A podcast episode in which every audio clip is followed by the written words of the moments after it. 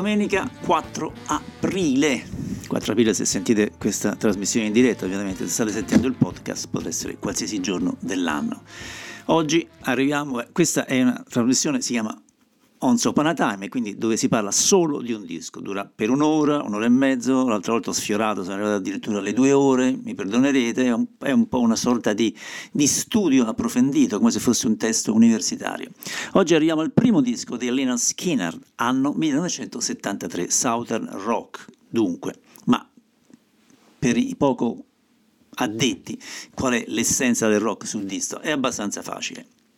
Il classico gruppo rock sudista avrà al suo interno due, meglio se tre chitarristi sempre pronti a lanciare un assolo, un pianista e o un organista, una sezione ritmica bassa e batteria che spesso diventano anche due per aggiungere peso e un orecchio ben sintonizzato su certa musica inglese come quella dei Cream, Led Zeppelin e soprattutto dei Free e poi in seguito anche dei Bad Company.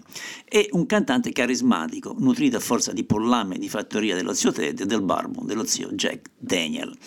La visione musicale di Ronnie Van Zandt che è il cantante, può essere vista nelle copertine dei loro primi album, la tenacia dei Rolling Stones, il rev-up degli Yardbirds, il virtuosismo di Cream, Hendrix, Humble Pie, ma anche il paludoso senso della canzone dei Creedence Clearwater Revival, ovvero John Fogerty, più la componente country che è meno evidente nei Leonard rispetto agli Allman Brothers o alla Marshall Tiger Band o agli Outlaws o altri gruppi, Dixie Drex, quelli che volete voi.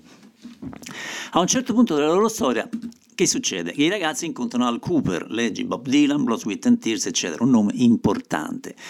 Che Al Cooper li apprezzi è uno shock. Non avevo mai parlato prima con una vera rockstar, dirà più tardi Van Zante. Le due parti discutono, si giudicano, simpatizzano, ma i ragazzi, vanzanti in testa, dopo i soliti convenevoli, non si lasciano sedurre facilmente. Al Cooper è un po' deluso, nel frattempo contatti il dell'MCA e gli propone di distribuire l'etichetta che sta cercando di creare Atlanta, la Sound of the South, che vede come un'alternativa alla Capricorn, unica porta fino a quel momento per i gruppi sudisti. Poco dopo eh, l'approccio con Al Cooper, che cosa succede? Mm, alla band viene rubato l'intero equipaggiamento. La situazione è drammatica e Van Zandt fa un colpo di telefono al probabile produttore dicendogli che avrebbe apprezzato un aiuto da parte sua, magari un prestito di 5.000 dollari per ricomprare tutto. Cooper non si lascia sfuggire l'occasione, dice di sì senza esitazione e Van Zandt gli dice alla fine della telefonata, uomo, renditi conto che stai comprando una band per solo 5.000 dollari. La storia va un po' avanti, ma partiamo con il primo brano perché troppe parole e questa non è una lezione universitaria. E il primo brano del disco è He Ain't That One, un pattern di batteria funky apre il disco, dopo il quale parte un riff di chitarra breve e percussivo, presto doppiato, prima che entri il basso nello stesso momento di una chitarra solista, che combina testo e tempo in quattro quarti.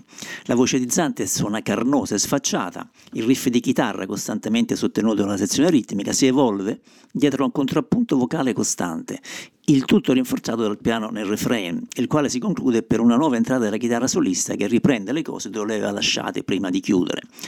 Una nuova variazione di riff a cappella annuncia il solo questa volta di Allen Collins, che è eruttivo, melodico e, meticolosamente costruito, seduto su uno strato di riff prima della conclusione a cappella del solista. Rock orecchiabile e diretto, Ain't That One testimonia dietro la sua apparente semplicità un senso degli arrangiamenti e dei passaggi di grande sofisticazione.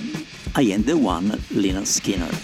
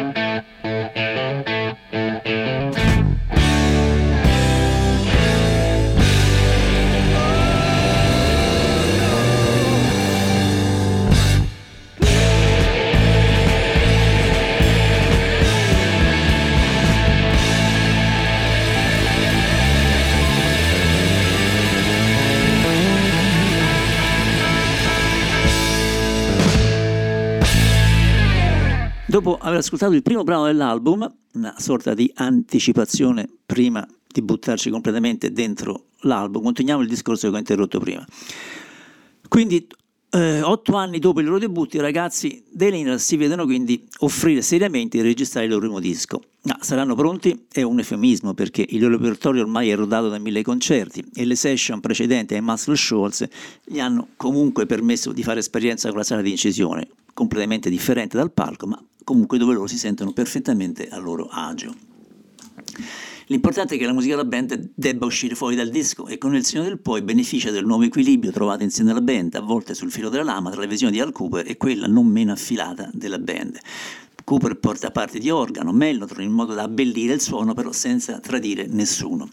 Quasi da subito al Cooper prende la decisione di appoggiarsi su una delle caratteristiche della band, ovvero dare carta libera ai chitarristi di crearsi i loro soli fondamentali nel costruire l'architettura delle canzoni, prolungamenti, variazioni, eccetera, a commento dei testi di Van Zante. In differenti riprese ha anche deciso di raddoppiare solo per conferirgli ancora più forza. Per il nome della band, di fronte alla incrollabile resistenza dei ragazzi nel non cambiare nome, opta per per un titolo dell'album che lo spiega un po', pronuncia del Leonard Skinner, con una grafica personale, dove le lettere dei nomi sono costruite da ossa, un'idea che gli sembra perfetta per riflettere il carattere tumultuoso dei protagonisti. La foto che si vedrà poi in tutta la copertina è di una semplicità disarmante anche per i tempi, solo i sette ragazzi della band. Pronuncia del Leonard Skinner nasce, esce il 10 agosto 1973, 45 minuti, 8 brani. Vabbè, scopro l'acqua calda a scrivere che l'album entrerà subito tra i favoriti dei ragazzi più svegli e dai giornali più attenti e nelle varie successive liste dei migliori dischi rock degli anni 70. Contiene alcuni capolavori come Game Three Steps, Simplement, Two Days Gone e Free Bird. Sarà disco d'oro solo a fine 1974, raggiungendo il numero 27 della classifica americana solo nel 75 e doppio disco di platino a fine anni 80. E entrerà in classifica anche in Inghilterra, in Svizzera e in Canada. In Italia? in Italia no. Allora, continuiamo a sentirlo. Naturalmente stiamo sentendo l'album in vinile dell'epoca e vi invito anche voi ascoltarlo in vinile, perché il vinile ha qualcosa di ribelle, una regressione più provocatoria. Con il CD, sì, è vero, puoi saltellare tra le canzoni, fermarti e ricominciare quando vuoi, operazione decisamente più complicata con il vinile, che ti obbliga però a una modalità di ascolto più prolungata, contemplativa e rispettosa, ma vabbè, che ve lo dico a fare, lo sapete. Seconda canzone è appunto la già citata As Gone, cantata con uno struggente tema d'amore, questa ballata mostra vulnerabilità in contrasto con la scarica di adrenalina della precedente, mettendo in risalto immediatamente le due sfaccettature dell'identità del gruppo. L'architettura acustica abbellita dal mellotron di Al Cooper, che io forse avrei anche evitato, e un solo molto melodico di Powell, da dove affiorano le sue influenze classiche, mentre dal lead di Rossington conclude la coda nelle parole Zant al limite del pianto e della rabbia repressa. Tuesday's Gone.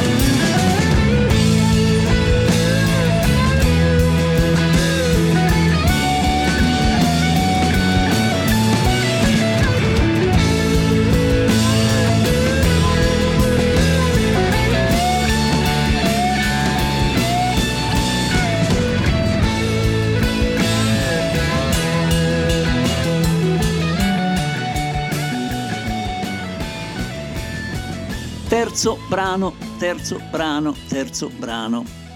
Si tratta di Game Three Steps, che è un puro rock and roll dagli accenti honky tonk, astutamente migliorato dalle percussioni. Collins sguaina un riff secco e danzereccio, sul quale Les Paul di Rossington gli morde sopra, per poi sviluppare il tutto con un notevole senso narrativo. I due chitarristi hanno veramente trovato una perfetta sincronia tra di loro, sono complementari come strumentisti, ma soprattutto sono amici, non hanno problemi di ego se uno dei due si inventa un solo su una canzone dell'altro.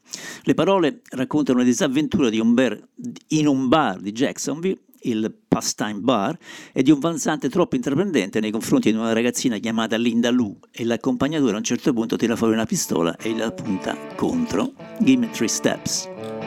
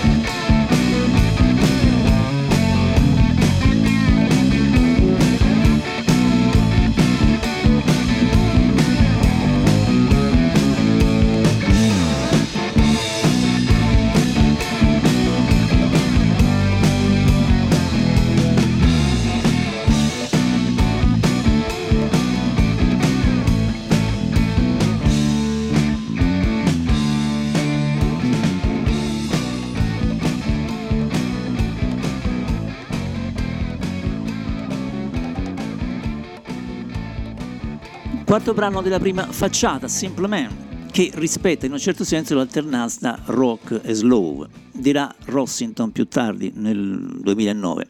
L'abbiamo scritta nell'appartamento di Ronnie, avevo in testa gli accordi e abbiamo parlato della recente morte di sua nonna. Eravamo stati al suo funerale proprio qualche giorno prima. Io vivevo ancora all'epoca con mia madre, avevo già vent'anni, ma vivevo ancora a casa e abbiamo parlato di mia madre, quello che pensavamo, quello in cui credevamo. Discutevamo proprio di questo e mi sono messo a suonare il riff che avevo in testa e lui ha trovato subito le parole. Gli dicevo perché non dici anche di questa cosa qui o quest'altro aspetto? Gli suggerivo delle idee e lui le agganciava alle sue. Su toccanti arpeggi supportati da un basso molto melodico, Vanzante borbotta su cose rimosse, svelando la storia di un figlio tormentato all'idea di deludere i sogni di una vita onesta e semplice che sua madre si augurava per lui. I temi della delusione della mamma torneranno spesso nei testi del cantante, che qui scrive dal punto di vista della mamma. È anche un modo di collegarsi alla storia della band, di ciascuno dei musicisti, il loro rifiuto di adattarsi ai luoghi comuni, a quello che vuole la famiglia, il rifiuto di essere per benino. Una canzone personale che però coinvolge anche tutti gli altri. La canzone subisce un crescendo, ve ne accorgerete, si indurisce con un riff e culmina nel refrain prima che il solo di Rossington, molto contenuto, attraverso i vari livelli emotivi. È una canzone bella e toccante.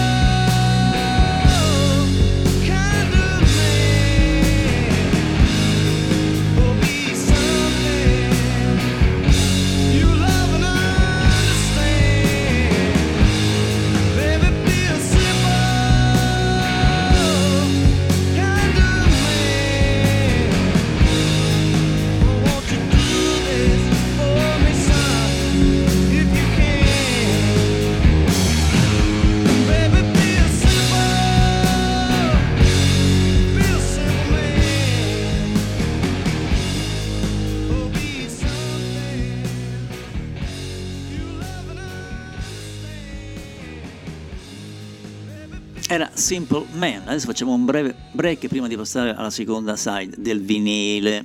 Ma come è stato accolto il Southern Rock in Italia?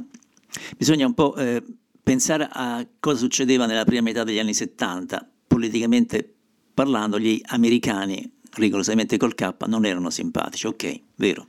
Avevamo accettato Crosby, C.J. Young anche se con una certa fatica, gli America perché erano sdolcinati, inoffensivi i Chicago perché erano una band jazz rock, i Doors perché Jim Morrison era un figo, i Grand Funk perché erano forti, Jimmy Hendrix Dylan perché era impensabile non farlo, anche per un paese ignorante come il nostro, Simon Garfunkel per via del film The Sound of Silence, i Santana perché erano tutto sommati, era tutto sommato lui un latino e la band pure. Insomma, c'erano quattro cose da evidenziare. Uno, antipatia politica verso l'America due gruppi che non venivano a suonare in Italia, tre i giornali contro, quattro dischi che non venivano stampati almeno ufficialmente ma disponibili solo attraverso il mercato import. Come se non bastasse, a tutto questo si aggiungono altri tre fattori. Primo, quella cosa fastidiosa che si sentiva troppo nel rock americano, erano poi le radici country o folk che dir si voglia, in un momento in cui tutti impazzivano per il progressive. Due, la strumentazione decisamente centrata sulle chitarre, in un periodo in cui il massimo era in Italia erano Soft Machine o Genesis e che dove si davano già per morti anche le Zeppelin o le band chitarristiche non era proprio il caso di fare un passo indietro. 3. Il look, perché come erano vestiti, impossibile accettare le nostre parti stivali, Stetson i capelli lunghi, potevano andare bene nei film, ma nella musica? In ultimo, quarto, Ronnie non era proprio simpatico, era tracagnotto, violento, tamaro, insomma non era proprio Jackson Brown. Bastano tutte queste ragioni per capire la guerra in atto in Italia in quell'epoca verso il Southern Rock, ma adesso veniamo alla seconda facciata, Side 2, Things Going On. Segue con una nota più leggera con influenza swamp rock e delle parole che attaccano le parole vuote dei politici. Panzante si mette nella linea dei nuovi cantatori country che in quelle delle protestong degli anni 60. Il piano di Power tra la canzone è una sorta di honky tonk, mentre Rossington intreccia bellissimi loop melodici sul suo solo, Things Going On.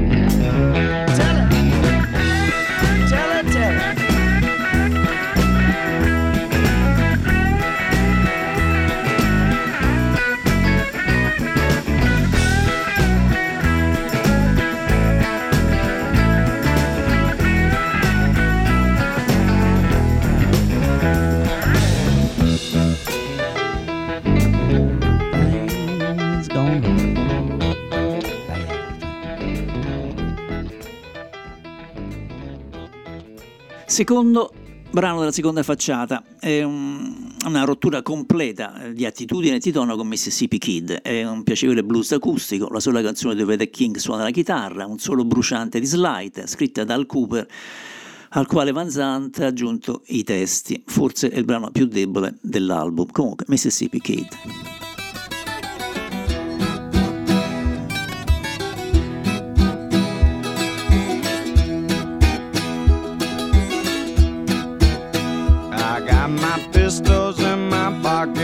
Boys. I'm, I'm Alabama bound. I've got my pistols in my pocket, boys. I'm, I'm Alabama bound. Well, I'm not looking for no trouble, but nobody dogs me around.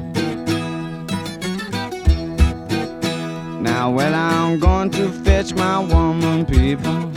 Try, it, here I come. Oh, well, I'm going to fetch my woman, people. Try, said, here I come.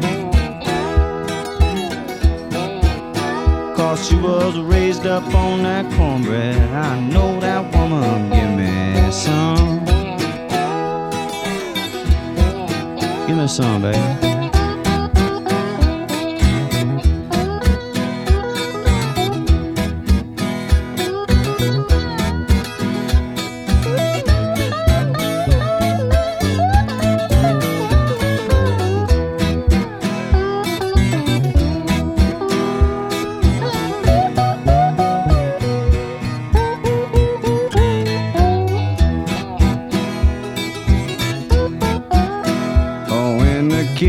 Alabama people, don't you try to dog him round.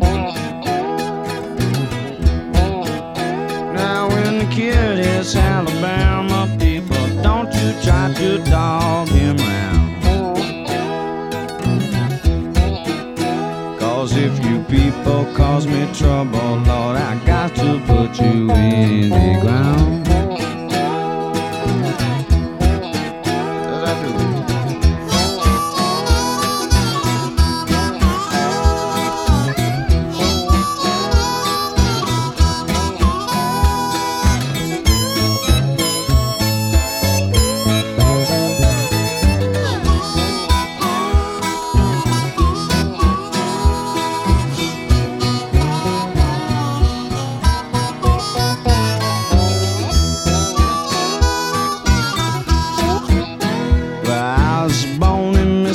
Mississippi, babe. Don't take any stuff from you.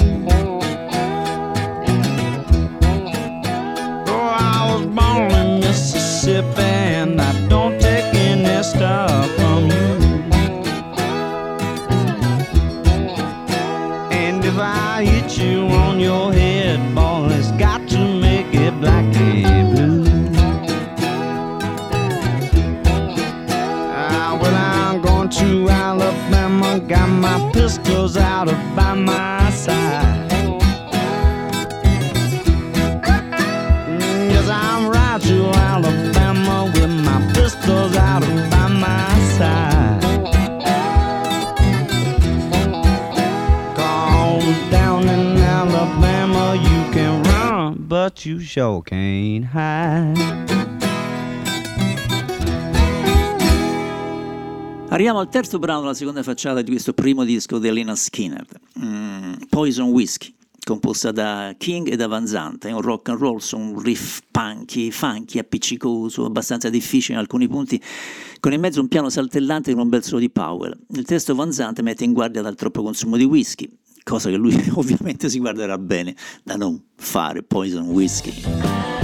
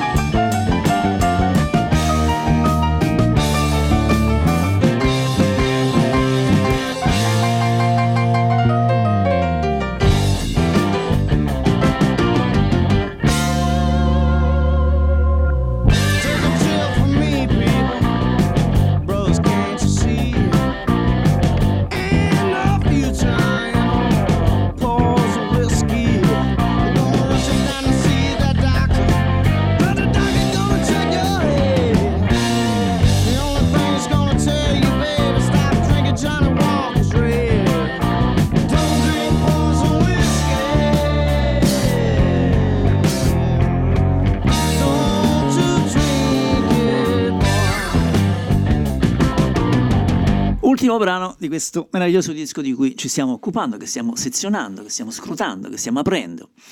Dagli arpeggi di Collins, eh, la chitarra acustica di Rossington, l'organo di Cooper, movimenti di Tom, e poi la band si rilassa mentre arriva una slide straziante.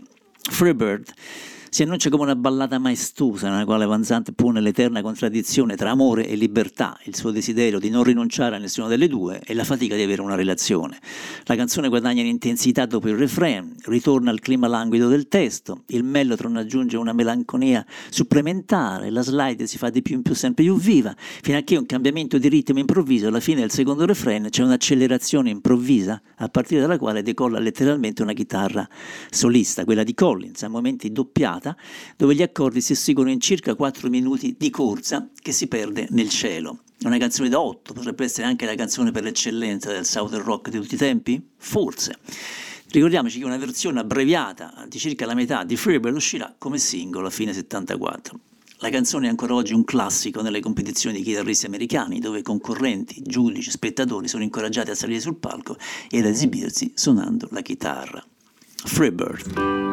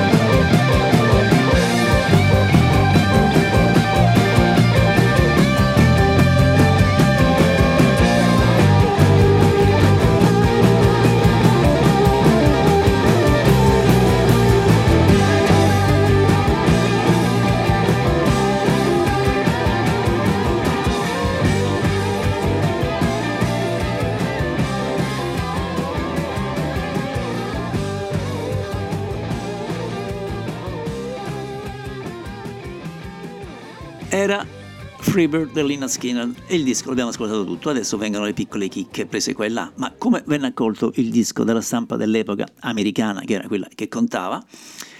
Rolling Stone disse che più o meno che i Skinner si adattavano ampiamente al formato hard driving improvisational blues pionieristico degli Allman Brothers, anche se la band riesce a mantenere la maggior parte delle canzoni al punto giusto.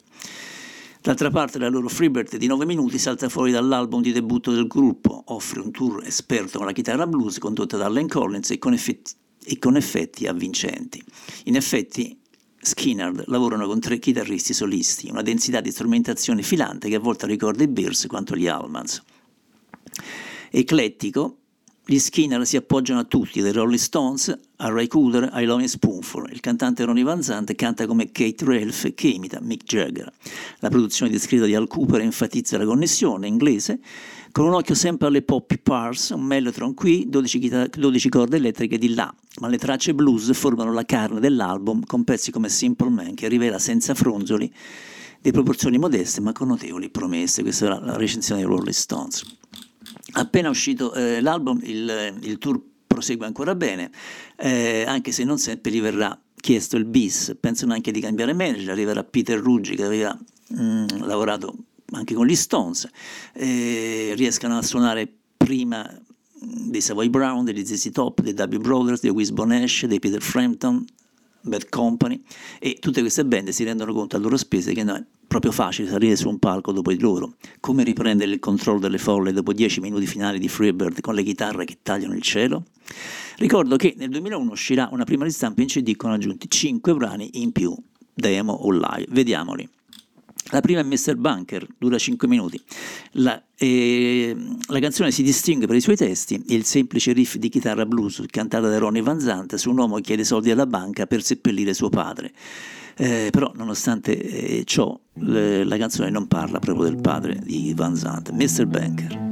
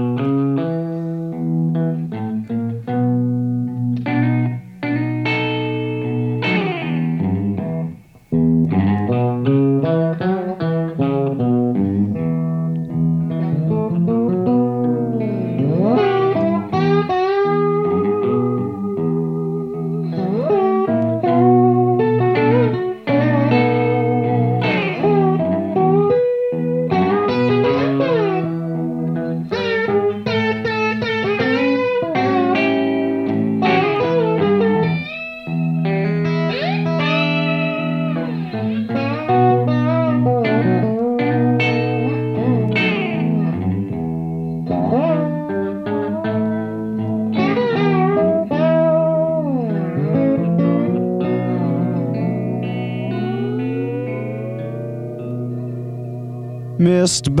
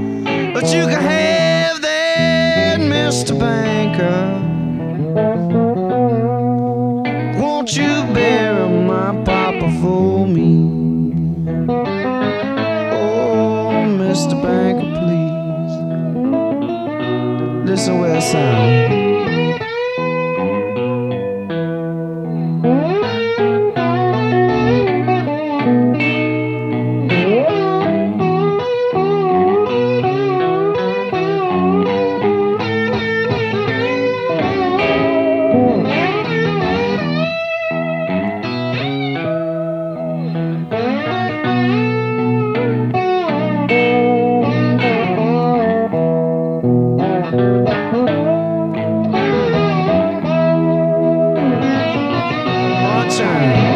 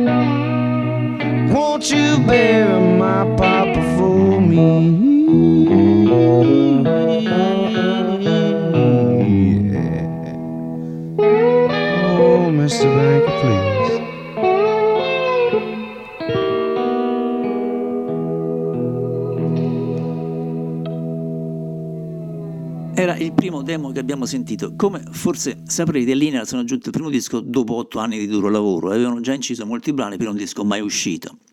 Nel settembre 78 uscirà quindi l'antologia Skinner First and Last e nel 99 sarà riconfezionata, ribattezzata e ripubblicata invece come Skinner The First Album, The Complete Muscle Skulls, con otto pezzi in più. Eh, come suggerisce il titolo, ovviamente si tratta delle cose registrate a quegli studio in Alabama e non mai usciti.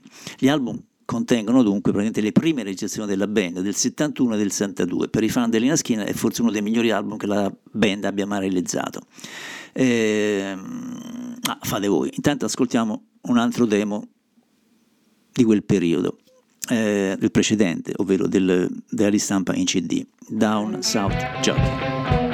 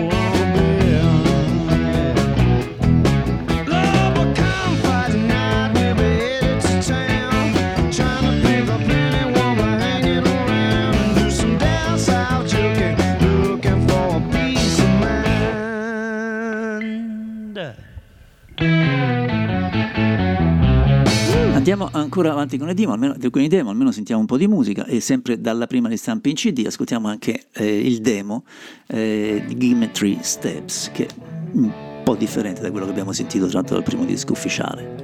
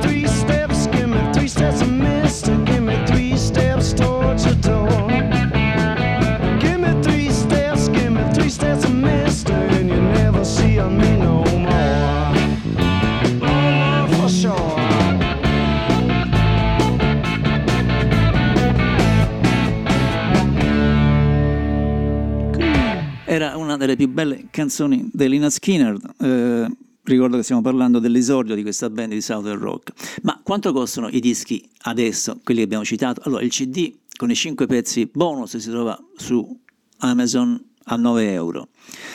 First and Last si trova su, mi pare, su IBS addirittura 8,30 euro. La ristampa mh, di questo, ovvero la The Complete Muscle Shoals album, si trova circa a 13 euro.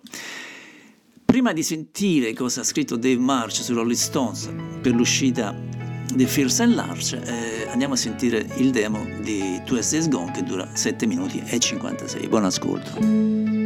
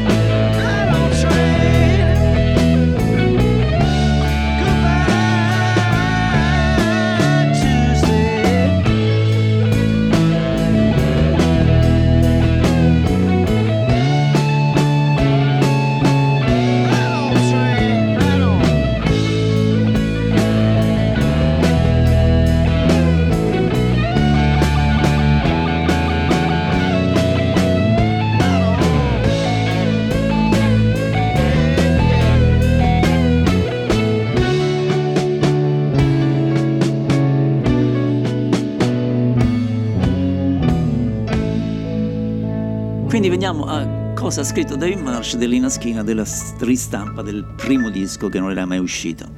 Eh, Rolling Stone del 16 novembre 78. Mm, Dave Marsh dice le radici inglesi della band sono evidenti, Wino è una copia delle canzoni di studio di Jack Bruce con i Cream e soprattutto perché Ronnie Van Zant non aveva ancora padroneggiato l'idioma sudista che doveva diventare il fulcro di molte delle canzoni più famose del gruppo. Ma la densità delle chitarre, batteria e voce domina tutto qui, sono semplicemente Van e Company al loro apice, che è circa quanto di meglio ha ottenuto il rock americano in questo decennio. Se Van Zant sembra meno sudista di quanto non lo sarà in seguito, appare ancora più timidamente semplicemente americano. L'ingenuità di alcune delle canzoni a tema politico dell'album è evidente, ma servono come esempi degli atteggiamenti della classe operaia americana. La semplicità di parola che sarà la gloria degli Skinner, tuttavia, era anche ciò che gli impediva di attirare i favori della critica. Sembravano sempre troppo volgari, cosa che è accaduta anche in Italia. Per lo più la musica del gruppo parla di piaceri semplici e di gravi problemi, ma se le canzoni sono realistiche, una visione romantica ne ha plasmato questa realtà. Nel complesso l'album ha molto in comune con i film di Clint Eastwood, è facile immaginare Ronnie Van Zant come l'apparizione vendicativa del film Lo straniero senza nome, eh, che con qualsiasi altro rock and roll della sua epoca, punto. In effetti la migliore canzone del disco, Was I Right or Wrong, fosse uscita all'epoca sarebbe potuta diventare il loro inno. Contro i desideri dei suoi genitori, un giovane rocker si mette alla ricerca della fortuna. I suoi sogni diventano realtà, ma quando torna a casa per vedere la sua famiglia scopre che sono morti. C'è un'archetipa rigidità in questo racconto, paragonabile forse solo ad Adam Raised a Cain di Bruce Springsteen, che rende difficile credere che la canzone sia solo una fantasia, ma è pur vero che Van Zandt, quando lo scrisse, non aveva nemmeno un contratto discografico. Molto più di Death Smell o anche di Sweet Home Alabama, Was the Right Wrong offre l'epitafio perfetto per Ronnie Van Zant e la sua band. Quando sono tornato a casa per dimostrare che avevano torto, ho trovato solo due lapidi. Qualcuno mi dica per favore, avevo ragione o torto, papà, come vorrei solo che tu mi vedesse ora. Adesso ascoltiamo i demo di Was I Right or Wrong, 5 minuti.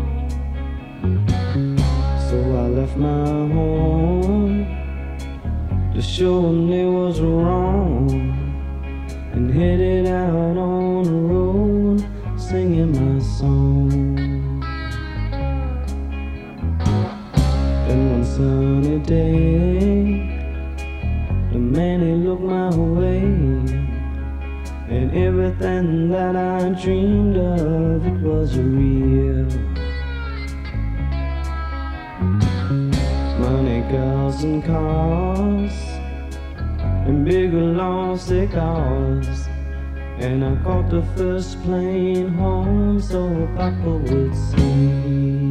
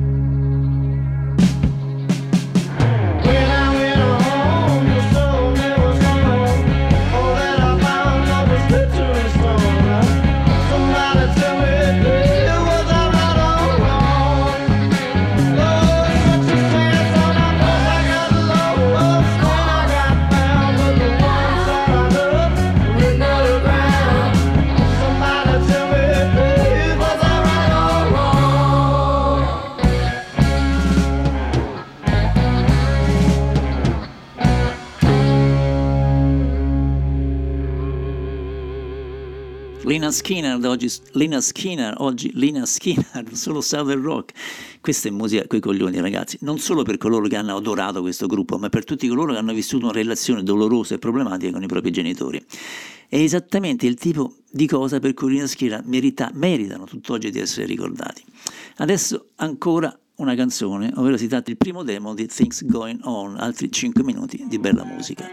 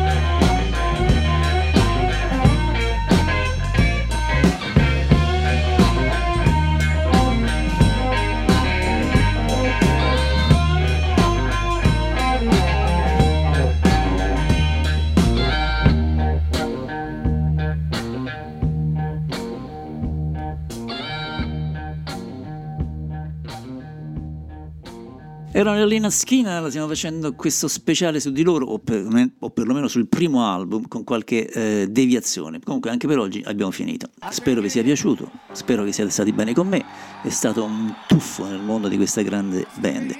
E quindi finiamo con un salto di qualche anno, nel 76, per sentire la versione dal vivo di Freebird, tratta dall'album One More From The Road, solo 11 minuti e mezzo, è la loro apoteosi. Eh, ciao ragazzi, domenica prossima chissà, forse Fresh Cream o qualcos'altro, ancora non l'ho deciso. Vi ricordo che eh, tutte le puntate precedenti sono ascoltabili sulla pagina web di IDMR Radio eh, e quindi eh, vi aspetto lì. Grazie di tutto, ciao, buon ascolto con Freebird e buona serata. Grazie di tutto.